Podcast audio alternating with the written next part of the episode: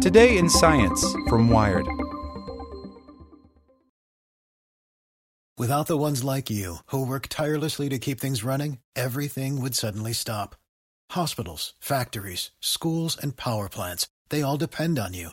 No matter the weather, emergency, or time of day, you're the ones who get it done.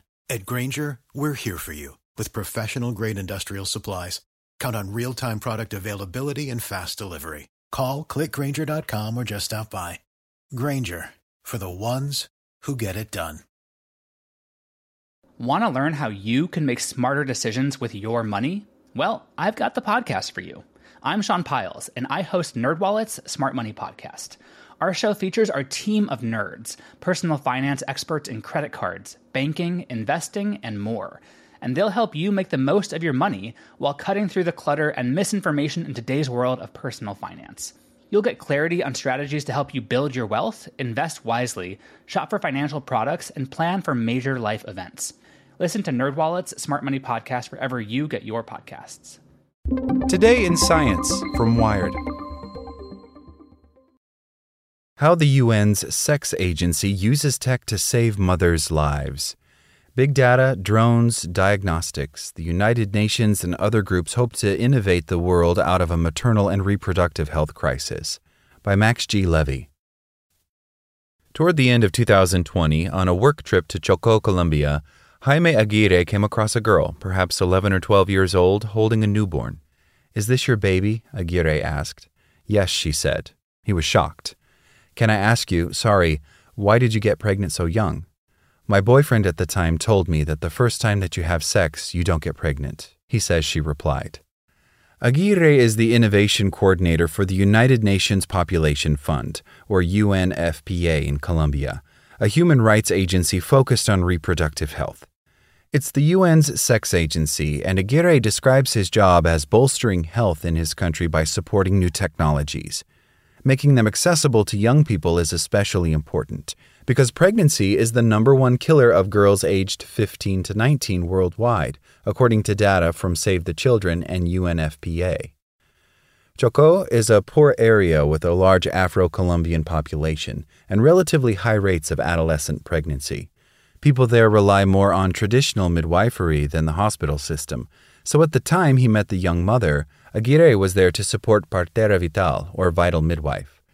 The project is rolling out a mobile app to help midwives register newborns and identify risk factors and complications that warrant urgent referrals to the nearest hospital. It's meant to combine the best of both worlds, preserving the wisdom and tradition of midwifery with the data and resources of institutional health. Innovation culture is very important to us, says Aguirre.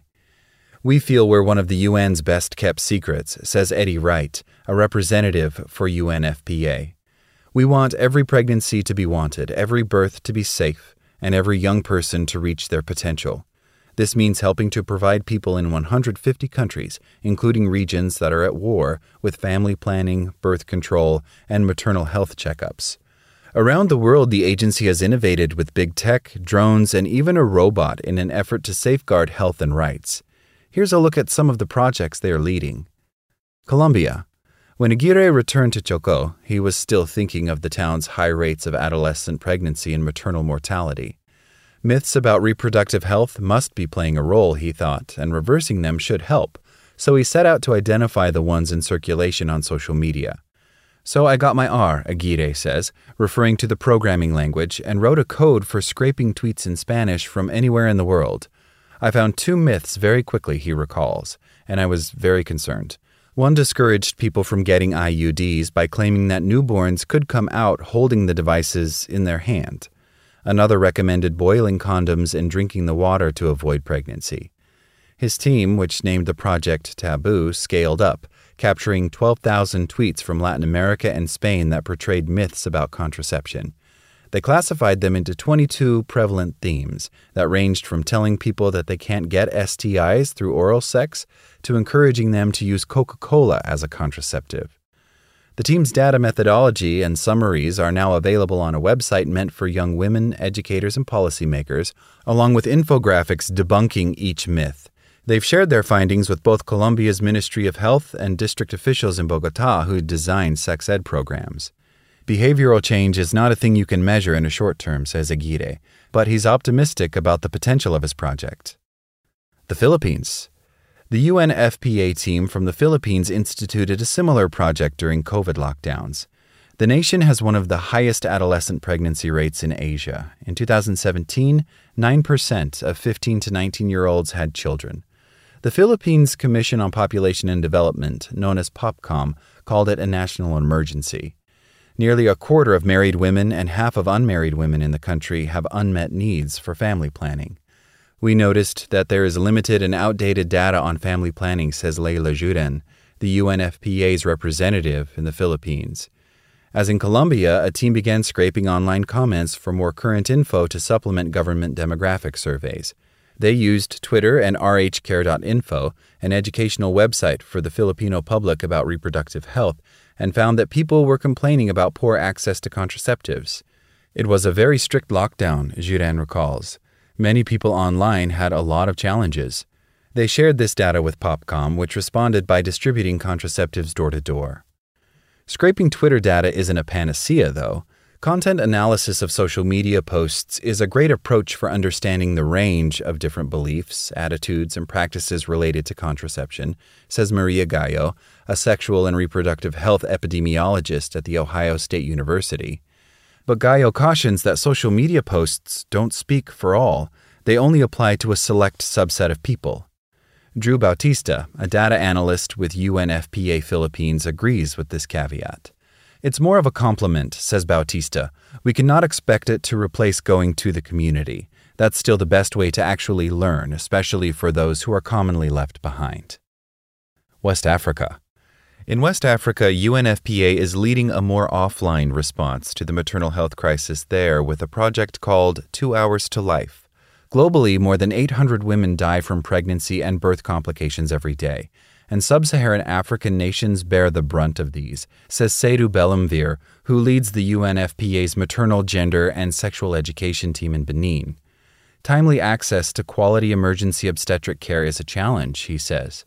The rural pockets of these nations have limited resources and many logistical barriers. Benin is not a big country, but you have a lot, a lot, a lot of traffic jams, Bellemvir says, and these make it tricky to provide emergency materials like blood for transfusions. Reaching a facility just 15 kilometers away from a blood distribution center in the capital can sometimes take four hours. The new program, which launched this year with support from a Japanese pharmaceutical company, will use drones in Benin, Togo, and Cote d'Ivoire to deliver blood in under two hours. Drones have already helped transform blood delivery in rural mountainous Rwanda. Pilot testing in Benin began early last year. At the last kilometer, the drone will definitely be the strategy, he says. Over the past five years, Bellemvir's team also linked up a network of 16 maternal health centers in Benin, 33 in the region. Since each facility may offer different services, they mapped out how to best provide people with fast access to care, from routine antibiotics to emergency C sections. The Two Hours to Life referral program faces some challenges, though. Health facilities sometimes don't have enough staff or necessary equipment, and some social norms contribute to delays, he says. When a pregnant woman wants to seek care, the woman herself doesn't have power to decide. The decision is made by another person, by the mother in law. Success for the program will require buy in from local communities, he continues. You have to try to convince them that what they're doing is for them and not for us, not for the government, it's for their health.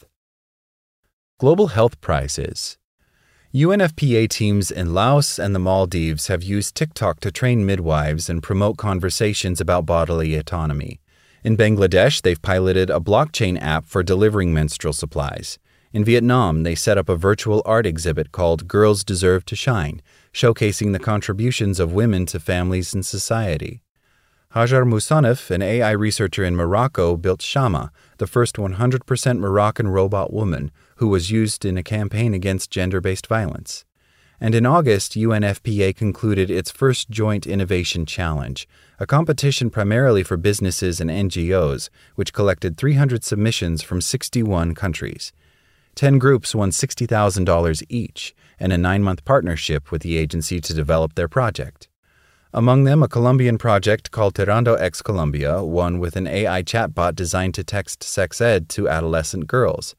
Safe built by a team from Armenia, is meant to prevent gender based violence. If a person presses the app's help button, it records audio and will automatically send it to preferred contacts friends, family, police, and a network of NGOs.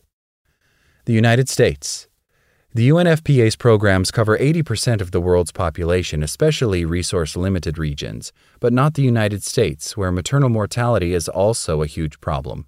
In fact, the rate of maternal deaths in the U.S. far exceeds nations with comparable GDPs 23.8 deaths per 100,000 live births in 2020. That's a big jump from 20.1 in 2019 and 17.4 in 2018. Black and Native American women are twice as likely to die as compared to white women, according to a March of Dimes report from this year. It's something very troubling, says Antonello Pileggi, a program officer for the Eunice Kennedy Shriver National Institute of Child Health and Human Development. And there is a lot that can be done.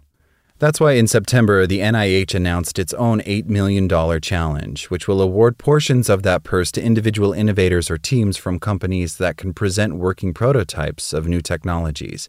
The challenge, called RADx Tech for Maternal Health, finished collecting submissions in November. Judges will be looking for technologies that have the highest potential of hitting the market in three to five years and announce the winners in March 2024. The NIH is focusing on funding diagnostic technologies that address the postpartum period because in the U.S., the majority of maternal mortality occurs between the delivery date and a year later.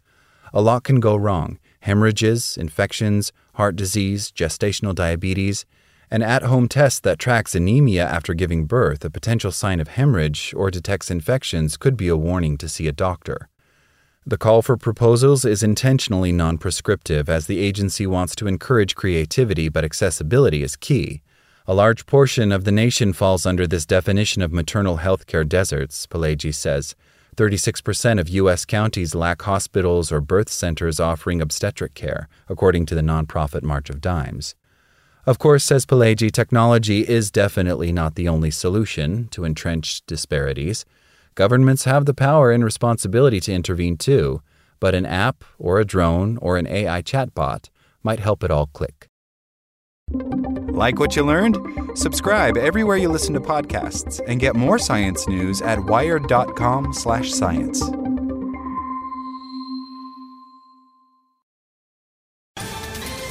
Ohio, ready for some quick mental health facts? Let's go. Nearly 2 million Ohioans live with a mental health condition. In the US, more than 50% of people will be diagnosed with a mental illness in their lifetime. Depression is a leading cause of disability worldwide. So, why are some of us still stigmatizing people living with a mental health condition when we know all of this? Let's listen to the facts and beat the stigma. Ohio, challenge what you know about mental health at beatthestigma.org.